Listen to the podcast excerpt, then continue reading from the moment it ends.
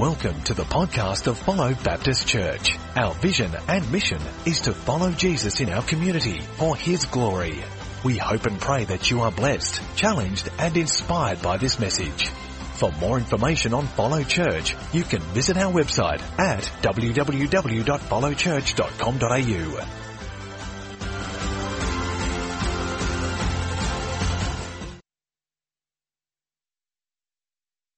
Why don't you grab your Bibles, uh, if you have them with you, your phones, et cetera. And uh, if you haven't got a Bible, there is a Bible along the aisle. Uh, you're well, welcome to take that and keep that uh, for yourself if you don't have a Bible. Turn to uh, First Peter chapter one, and we're going to start reading from verse thirteen, and we're going to go all the way through to chapter two, um, verse three.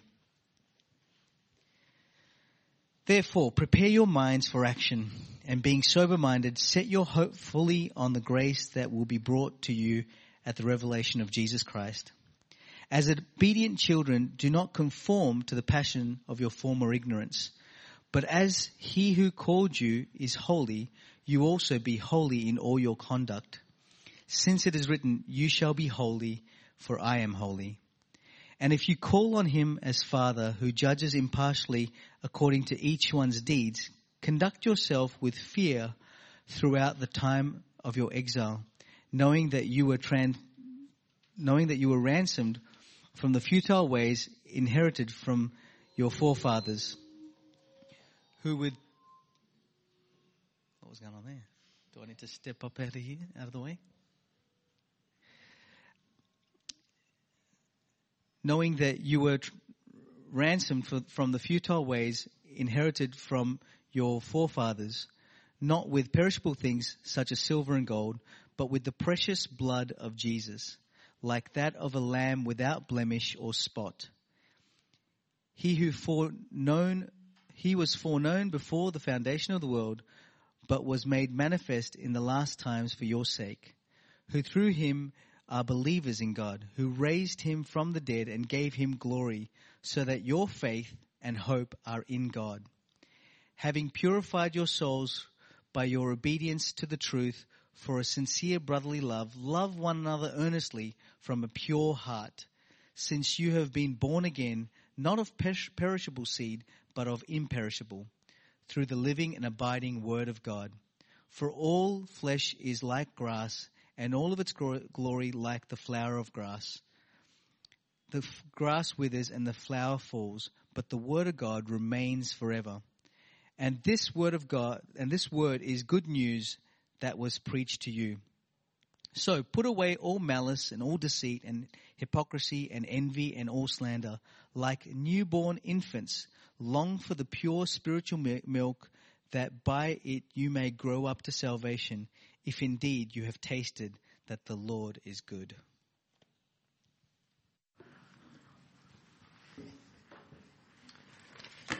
Thank you, Sanjeev. Good morning, everyone. Good morning. Great to be in church together this morning. Just going to move a little bit of space here so I can move around. So I like to move a little bit. So I'm going to do that. The video you just watched was quite inspiring, wasn't it? A video of a young lady. Um, this seems a bit echoey today for some reason. So if we could just uh, adjust it a bit, that'd be great. The video you watched is of a young Australian actress called Anna McGaughan, who is wrestling with a question. And the question that she's wrestling with is how to be holy in the world that we live in, and in her circumstance, the industry that she's immersed in. And that's a question that's critical for all of us to be able to answer. How do we live as holy people in the world that we live in? Um, today, if I was a scientist and I wasn't worried about the carpet here at Tumar Community Center, I would start with a couple of experiments to start this sermon. Um, the first one would involve a huge pot of red dye and a clean, crisp white t-shirt. And I would take the white t-shirt and I would fully immerse it in the red dye. And I would leave it there for a couple of minutes.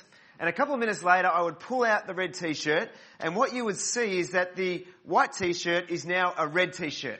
And the reason it's now a red t-shirt is because it's been immersed in something and it's become exactly like what it's immersed in. It was immersed in red dye. It has become a red t-shirt. The second experiment I would do, it would be with a huge tub of water. And I'd have a big tub of water here, and I'd have a bottle of oil.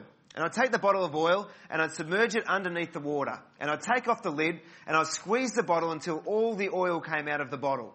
A couple of minutes later, I would show you that bucket of water, and what you would see is all the oil floating on top of the water. And the reason it would be floating on top of the water is that oil and water are alien to one another. They do not mix. Those two experiments represent the two options we have as Christians living in this world. We can be like the t-shirt, and we can become fully immersed in this world with all of its influences, all of its pressures, and we can come out of it looking like everybody else. Or, like the oil, we can be in this world, but not of this world. Today's message is titled, Be Holy. Last week we started a new series going through the letter of First Peter.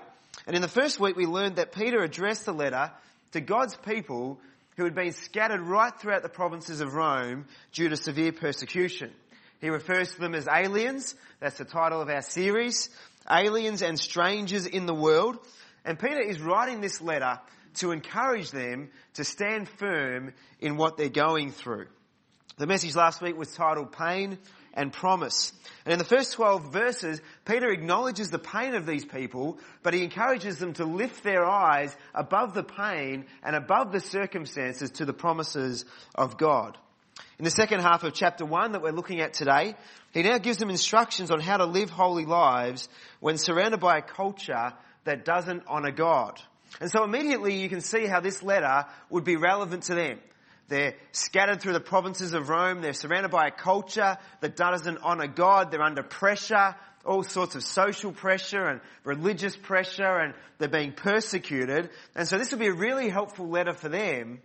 But almost just as immediately, you can see how this letter can be helpful for us. Because we also live in a culture that's becoming increasingly hostile and opposed to the gospel. And so I'm sure that Peter's advice will still be applicable for us and powerful in many ways. Bo Hughes from the Village Church says these words. He said, God established his church as an alternate society, not to compete with or to copy this world, but to offer a refreshing alternative to it. When we as a church forget this, we inadvertently communicate to the world and to our culture that we have nothing as God's people to offer. Nothing unique, nothing deeply spiritual or profoundly transforming. And tragically, that leaves many in our world looking elsewhere for the difference they crave. Christians make a difference in this world when they are different from the world. We don't make a difference by being the same. The truth is that God has called us to be people in this world who reflect his character. He has created us in his image, and through the cross and through the power of the Holy Spirit, he enables us to be people who live for him. And so as people look to us and they see the goodness and they see the love and they see the compassion and they see the mercy and they see the grace of God, they should see a picture of what God is like. And as they see Christ in us, the end result should be that they should be so radically attracted to what they see that they want to come to know Jesus themselves. I wonder if that's what people see when they encounter us. That's a challenging question for all of us to consider. The kind of character that I'm talking about is what Peter calls holiness. Verse fifteen is really the key verse of this section. And it says these words, But just as he who called you is holy, so be holy in all you do. For it is written, Be holy, because I am holy. I want you to notice that it doesn't say, Be holy sometimes. It doesn't say, Be holy uh, when it's convenient for you. Be holy uh, when you feel like it. Be holy only when people are watching. No, no, it says be holy in all circumstances, at all times. Be holy in all you do. The word holy is one that's important for us to grasp. A lot of people have a concept of holiness as being just obeying a bunch of rules. But holiness is so much more than that.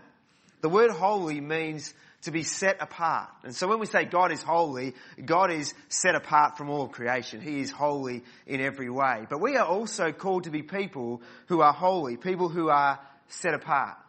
Now my concern is this, that it feels to me that there are many Christians who are just so busy trying to fit in. Uh, so many Christians that, that seem to be so um, preoccupied with being accepted and loved and appreciated by the world, that they end up compromising God's word, they end up compromising their convictions, also that they can be part of the world around them. The reality is, church, that we've been elected and chosen by God. Verse one of the passage says that if you're a Christian, that he has elected and chosen you to be set apart for him. And so, in other words, you've got all the world, but if you are in Christ, he has chosen you, elected you, and he has set you apart for a purpose. And the purpose you've been set apart for is to represent God in this world. It's the same purpose that you and I have been given. It's the same purpose that these people in the letter were given. To be created in God's image and through the work of Christ and the power of the Holy Spirit to live lives that reflect his character in all of creation. We are called and chosen to be ambassadors of Christ in the world around us. And so Peter writes this letter to instruct God's people on how to be holy. And there are two bits of advice that he gives that we're going to focus on today. And the first bit of advice is critical. The first bit of advice he gives is this, that we are to be people who set our hope on Christ. Not to set our hope on anything else or anyone else, but to set our hope on Christ. Now, can you see how important this would be to the people that received this letter?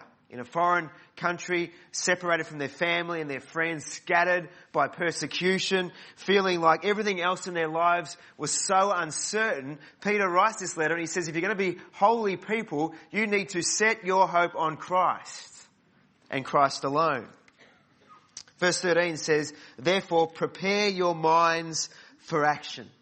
Be self-controlled, which is a fruit of the Holy Spirit. Set your hope fully on the grace to be brought to you when Jesus Christ is revealed at his coming. This is a mental activity, something that Peter is asking them to do with their minds. Now, the King James Version um, says it in a different way. It says to gird up the loins of your mind. Now, that's uh, pretty old school language, something that we don't kind of connect with. That language, but if we understand the visual behind it, it can actually be quite helpful. In biblical times, uh, men were, they, they wore tunics. Now, if you don't know what a tunic is, basically a tunic is a, a very long, very manly dress, if there's such a thing.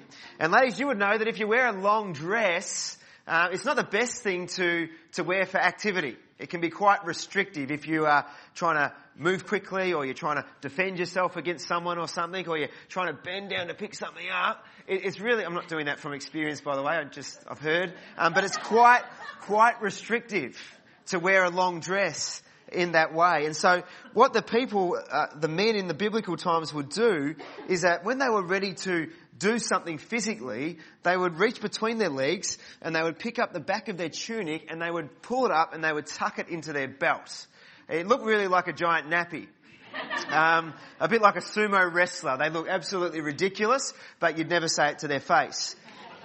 Um, and so they would pull up this tunic um, and they'd tuck it into their belt. And while we would look at someone today and laugh if they did something like that, uh, in the old days, if a man did that, you wouldn't mess with them because they have just girded their loins.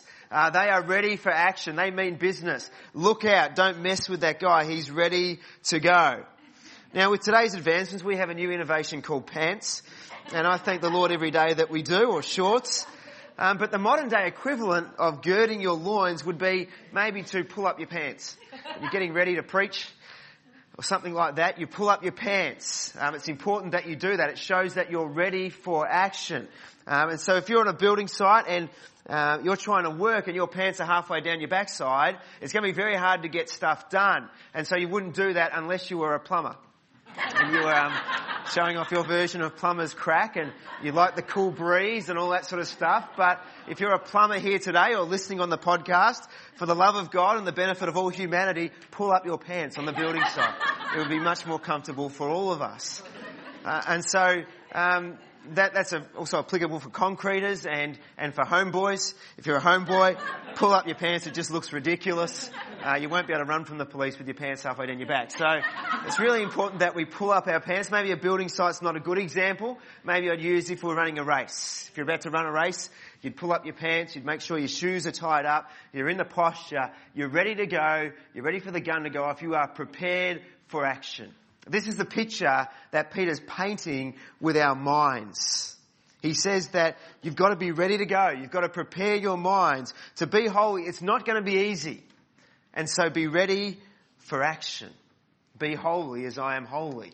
I mean, it would be fair to say it's easier said than done, isn't it? I uh, just read an article published this week in The Telegraph. And it showed that the average person today absorbs the equivalent of one hundred seventy-four newspapers of information every single day. The growth in the internet, twenty-four hour T V and mobile phones means that we now receive five times as much information every day as we did in nineteen eighty-six. Not only that, but we process information through email, through Twitter, Facebook, all sorts of social media networks and text messaging. Every day, the average person produces six newspapers worth of information compared with just two and a half pages twenty-four years ago, which is nearly a two hundred fold increase.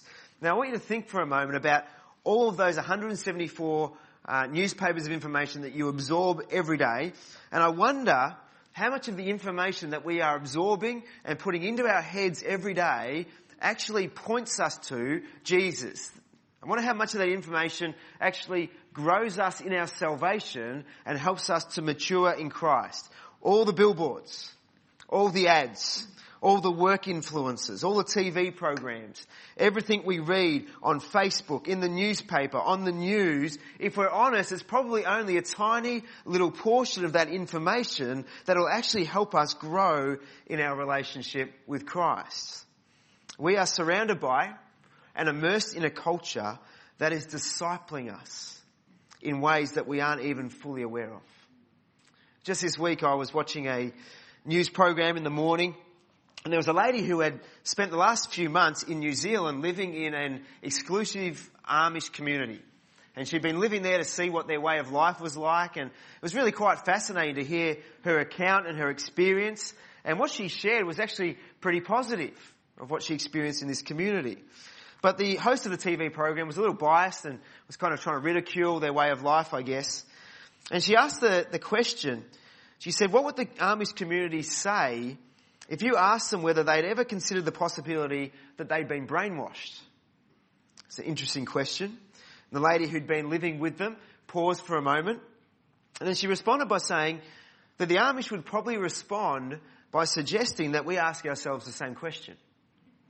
And I thought that was a really profound response. It was pr- profound because when you consider the Amish and the influences they would be open to, and then you consider our lives and what we would be open to, I think it'd be fair to say that we're open to many more voices and opinions and bombarded by so much more stuff than what they would be. Now, I'm not saying the answer is that today we go home and buy a tunic and head off to the back of Pakenham somewhere and start an Amish community. I don't think that's what Jesus had in mind when he said, I want you to be the light of the world. But what I am saying is that the answer is this, that we are called to be people who live holy lives in the community that he has placed us in. And so how do we set our hope on Christ? Well, to set our hope on Christ in order to live holy lives is a deliberate, proactive mental activity that Peter says that we are to become self-controlled in. And he says we're to set our hope on Christ by reminding ourselves of his future grace. Verse thirteen, therefore, with minds that are alert and fully sober, set your hope fully on the grace to be brought to you when Jesus Christ is revealed at his coming. Have you ever had a really long week? A week that just seems difficult and long and painful, like it's never going to end. And you've probably been in a week like that, and the only thing that's got you through and the only hope that you've got is that you've thought about what's coming on the weekend. Uh, maybe you've got annual leave coming up, or maybe it's a party you're going to, or maybe it's just time to rest. I know for all of you, it's it's Follow Baptist Church. You can't wait to gather here at Follow, and so you get through the week because you're just so excited about that, and that's a wonderful thing. Um, but it, it's the future that actually gets you through the present, and I think that's what Peter's trying to do here. He's trying to focus them on the future grace they have in Christ in a time that they're really struggling in life. As human beings, we tend to be people who fall predominantly into one of two categories. Um, first of all, there are people that are either stuck in the past, and so we become either stuck in the past or we become obsessed with the present. There's many people that I've met over the journey that just can't move on from their past. For some people, it's the success of their past. they talk about the good old days, and I just wish it was like it was in nineteen eighteen when I could just do this and that, and they were the good old days, and oh, you should have seen me play footy back then, and oh, everyone loved me, and the girls followed me around, and, and they're, they're stuck in the past, and, and their glory is in the past, and that's all they're focused on. Um, sometimes it's the success, success of the past, other times it's the, the pain of the past. Perhaps people have been through abuse and don't want to downplay how painful that can be. Um, for others, it's just the failings. They they haven't sort of lived up to what they wanted to live up to, and so they're disappointed with life, and they're, they're struggling with the pain of feeling like they're a failure, and um, they've got regret and pain from the things that they've done wrong in their past. Well, the truth is that we've all got a past. Uh, everyone in this room, I'm sure, uh, has times in life when they've failed. I'm pretty sure everyone here has made mistakes, and we probably all have some sort of regrets. But for many people, life just seems to be a merry-go-round where they keep regurgitating the old hurts and thoughts and the perpetual victim mentality and behaviours that come with that. And I've been there before. I've been in that place where I'm stuck in the past and I, I keep beating myself up about what's happened back there. And I've got to say that my experience is that I've found that it's very hard to live a holy life when we're living in the past. It's very hard to live a holy life when we're angry, regretful, perhaps looking for revenge or recognition, perhaps wanting to prove that we were right and just get our story across. It's very hard when we're stuck in the past to live holy lives in the present. You see, our past can either paralyse us or it can propel us forward into the future. Uh, when you drive home in your cars today, you'll notice just above your head there's a little device that we call the rear view mirror. And the rear view mirror is a very helpful device. It helps to keep us safe. When we look in it, we can see behind us and we can focus on what's going on uh, around us. And it helps us to shift lane, and it helps us to move safely, and it helps us to navigate safely and to move forward towards our destination. However, today, if you were to jump in your car after the service, and you got in the car and you decided all the way home today, I'm just going to stare in the rearview mirror. And you're driving home like this all the way home. Um, let me tell you, that rearview mirror would go from being helpful to dangerous. And instead of helping you to navigate your way forward, it would now actually cause you to crash. And it's the same with our past. And we can look back and we can learn from our past. We can grow from our past. It can help us to make the right decisions moving forward. But if we dwell on our past and we get stuck there and we are constantly just looking behind us, it can stop us from moving forward in life, and it can cause us to crash. Jesus on the cross took all of our sins, all of our failures, all of our brokenness, all of our mistakes, all of our past, all of our shame, all of our guilt, all of our sin. He took it all upon himself at the cross. And he stretched out his hands and he said, "It is finished." And when he said, "It is finished," uh, in the in the language he was using, it means it is finished. He means what he said. And so when we receive Christ at the point of salvation, that's his word over the mistakes and the sin of our past, that he has paid the penalty for that, that we are forgiven for that, and we are set free to move forward into a future with him. Now, the thing is this, that when we live on this side of the cross, where we've accepted Christ as Lord and Saviour, when we keep going back and dwelling on our past and beating ourselves up for our mistakes and saying we're hopeless and not being able to see the future, what we're doing is we're actually downplaying what Jesus did on the cross. We're saying that what you did is actually not enough. And you said it's finished, but I say it's not finished. And I'm going to keep playing it over in my head like a broken record, over and over and over again. Because for me, it's not finished. And so we need to be people who understand what Jesus did for us at the cross. Because the truth is, before we came to know Jesus, we were lost. We were in the quagmire and we were sinking fast. But at the cross, Jesus lifted out his hand and he pulled us out of that, and he brought us into an amazing thing in the present, that we're forgiven and set free. But he opened our eyes up to the future, that the future we have in Christ is incredible because it's eternal. And this passage earlier on said it's an inheritance that won't perish, spoil, or even fade. And so Peter is saying to these people, if you're going to live holy lives in the present, you need to set your hope on Christ, because people can take your dignity. dignity. People can criticize your faith. People can take your very life, but they can never take what Jesus won for you at the cross.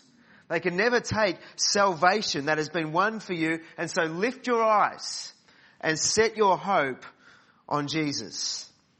Verse eighteen, for you know that it was not with perishable things, such as silver or gold, that you were redeemed from the empty way of life, handed down to you from your ancestors, but with the precious blood of Christ, a lamb without blemish or defect. He was chosen before the creation of the world, but was revealed in these last times for your sake. Through him you believed in God, who raised him from the dead and glorified him, and so your faith and hope are in God. If you're living in the past, if you can't move on from the things that have happened, can I encourage you today to, to make a line in the sand and to come before the cross of Jesus Christ and to lay down your burdens, to lay down the things that are holding you back and say, today, Jesus, I'm moving forward with you. Thank you for what you did for me at the cross. Thank you that you died for me and that you've given me a future. And I pray today that you can lay that stuff down before him, and it will stop limiting what he's got for you in the present and the future, but it will set you free to live a holy life for him. And so I pray for you today, whether you're here or listening on the podcast, that today would be a line in the sand for you, that you can move forward in life. Some people are so stuck in the past, but there are others that are obsessed with the present. They live for the moment. They store up their wealth and success for the here and now, because in their worldview, this is all that we've got. Well, Jesus sets us free from the past, but it's also important not to get too caught up in the present. Once again, for those receiving this letter, it was an incredibly important message, because they were part of what we know as the Roman Empire. Now, the Roman Empire was a magnificent empire. It lasted for a thousand years. Some historians say up to two thousand years. And it was a famous empire for many different things. They were famous for their architecture. They were famous for their road networks. Um, their, their road networks were really advanced, and in fact they were much more advanced than ours in many ways, um, much better than the M one. Um, you know, on a Roman road, if a chariot broke down, you wouldn't be stuck there all day. Uh, like on our M one, it breaks down, you're stuck there forever. Uh, they were very um, advanced with their roads. Uh, their architecture was incredible. You know, the Colosseum was being constructed when this letter was written, and it was this kind of ancient day M C G. Um, their Pantheon, their libraries, their temples. It was the kind of architecture and buildings that, that you would look at and go, wow, these people are awesome. The stuff they've achieved is magnificent. Their military strength was phenomenal. Their army was unparalleled, seen as unbeatable in number, in strategy, and in strength. They were an empire to be feared. And their culture was one of achievement and strength. They desired to be acknowledged and known for their success. They were dominating and prideful. They were powerful and self-sufficient. Their identity was found in the things that they'd achieved in the present, and their leaders, the emperors, saw themselves as gods. This empire must have seemed so big, so powerful, so grandiose, that they would have thought that this is never going to end. And this was the culture that these exiles who received this letter were saturated in. Many people were living for the present, and the present was pretty amazing. But do you know what the Roman Empire is now? A couple of thousand, a few thousand years later, it's a bunch of ruins that you can visit on an overseas trip. It came to absolutely nothing. This almighty kingdom, all the pomp and all the grandiose and all their strength, is nothing but a tiny blip on a very insipid timeline we call human history, when stacked up next to eternity is like a click of our fingers. And it seems so ridiculous now that all their faith and all their strength was in all the stuff that they were doing, and yet so often we're no different. All of our identity, all of our purpose is, is the here and now. We live our lives like this is all that we have. And so often we fail to live holy lives because we're living like this life is all we've got. Every time we give into unhealthy sexual desires, every time we turn to drugs, every time, uh, you know, we look for the highs in the drugs and the sex and all that stuff, every time we are dishonest with our finance, every time we use people in business, every time we lie to get ahead, every time we become workaholics, they're all symptoms of unholy living, which indicate that we're overly focused on the present and we've lost sight of our future. Verse twenty-four says, "For all people are like grass, and all their glory is like the flowers of the field. The grass withers and the flowers fall, but the word of the Lord endures forever. And this is the word that was preached to you." Uh, in my front yard, when a flower grows, I get really excited. I think, isn't that awesome? It's beautiful, pink, Glenn's favourite colour. I think that's amazing. I'll tell him about it. And I get really excited about this flower. I think God's creation's awesome. And then I go back a couple of days later, and, and the flaming thing's withered. It's dropped. It's gone. Now, this passage says that all the glory of mankind, all of our achievements, all of the things we think are so amazing and so fantastic are like a flower. They're here, they look amazing for a short time, and then they wither away. And how sad it would be that we put all our hope in the flower and we didn't lift our eyes to the God who created it. As Christians, we are set apart, and our hope's found not predominantly in the past, but predominantly, not predominantly in the present, but predominantly in our future. And so Peter says, in light of all that, set your hope on Christ, knowing that God's the one you're going to give an account to. Verse seventeen says, "Since you call on a Father who judges each person's work impartially, live out your time here as foreigners in reverent fear." When we remember all of this, it'll help us to live holy lives to please the one who's purchased our future, not with gold and silver, but by his blood. And so if we want to live holy lives, the first bit of advice Peter gives us is to set our hope on Christ. The second thing he says is to live for Christ. Verse fourteen, "As obedient children, do not conform to the evil desires you had when you lived in ignorance. But just as he who called you is holy, so be holy in all you do, for it's written, 'Be holy because I am holy.'" We need to start here by making a distinction. When we talk about the holiness of God, we're talking about holiness at a whole nother level. God is holy. He is perfect. He is magnificent. He is majestic. He is true and righteous. He is just and loving in all of his ways. He's without fault. He has no blemish. He is light, and in him there's no darkness at all. He is everything pure. He is everything right. He is holy. Now, if you spend more than thirty seconds with Daniel, and you spend more than thirty seconds with me, you will know that that doesn't describe us. None of us could live up to that description of who God is, and yet God says, "I am holy, uh, be holy because I am holy." Now, if you're a Christian here today, uh, the good news is you're not who you used to be. Uh, you're no longer living in ignorance, as this passage says. You've come to know the one who saves. But you're also not who you're going to be. Jesus says that when he returns, in the twinkling of an eye, we will be made to be like him. We're definitely not there yet. And so we're not what we used to be. We're not what we're going to be. We're somewhere in the middle, and we're on a journey. We're on a journey to become more like Christ. And so every day, from the moment we receive Christ, we are being transformed by the power of the Holy Spirit. We receive the Holy Spirit, and the Holy Spirit makes us holy, but he's also making us holy each and every day as we become more like Jesus. And the truth is that if we are truly saved, we should actually see progress in our salvation. And so if you made a decision one day years ago, and since then nothing's changed in your life whatsoever, there's been no increase in holiness, there's no um, you know, growing to be more like Christ, I would encourage you to question whether you're saved. And that's a really harsh thing to say, but I'd rather you answer that question now than the day when you stand before God. Because if we're Christians and we really have the Holy Spirit in our lives, that he's going to be transforming us ever in ever increasing glory to become more and more like Jesus. And so we should see progress in our lives. Now, I'm not saying that's always steps ahead.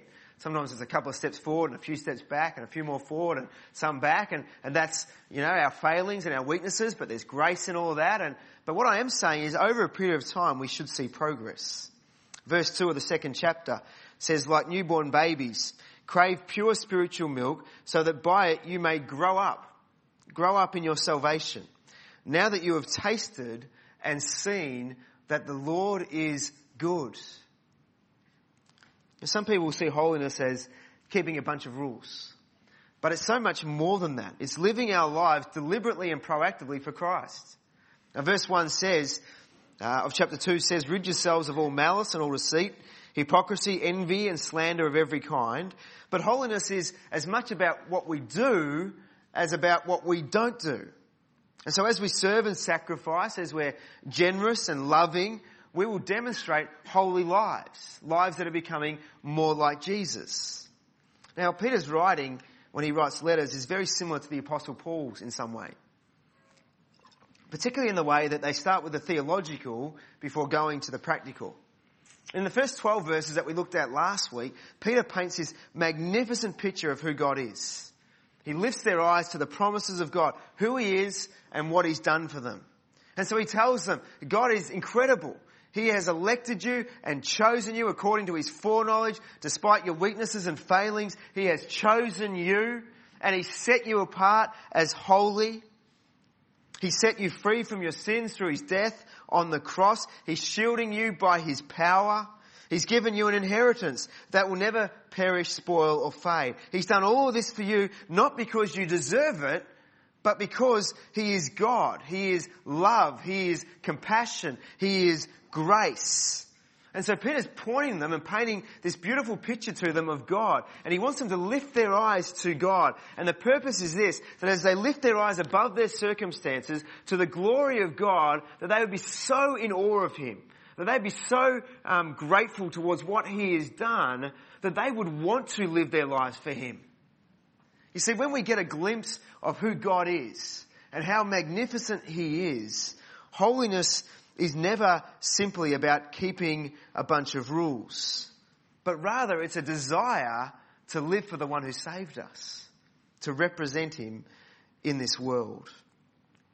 I want to finish with an illustration today from an interview that I heard this week on the radio.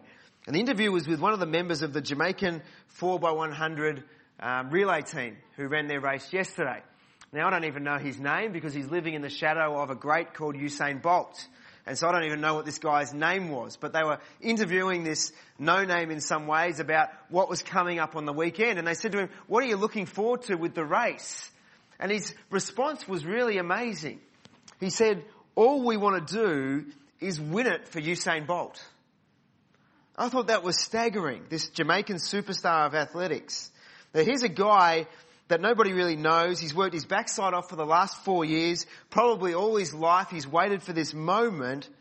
And when asked what excited him most about the race, he said, we just want to win it for Usain. And as I thought about that and I pondered that interview, it sort of hit me that that's what it's like to live a holy life for Christ. It's not to win gold for ourselves.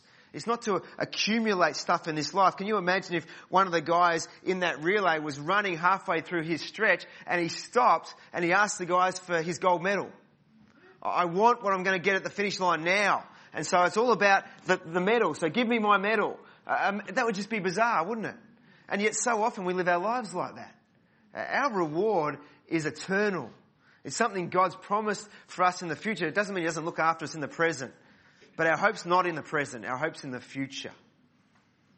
And so we are running this race not to accumulate things for ourselves in this life, but to finish the race for Christ, knowing that the true reward is found after the finish line in pleasing him. So I want to encourage you today to heed the words that Peter writes here that were given by God himself. Be holy as I am holy, by setting our hope on Christ and living our lives for him deliberately and proactively every day.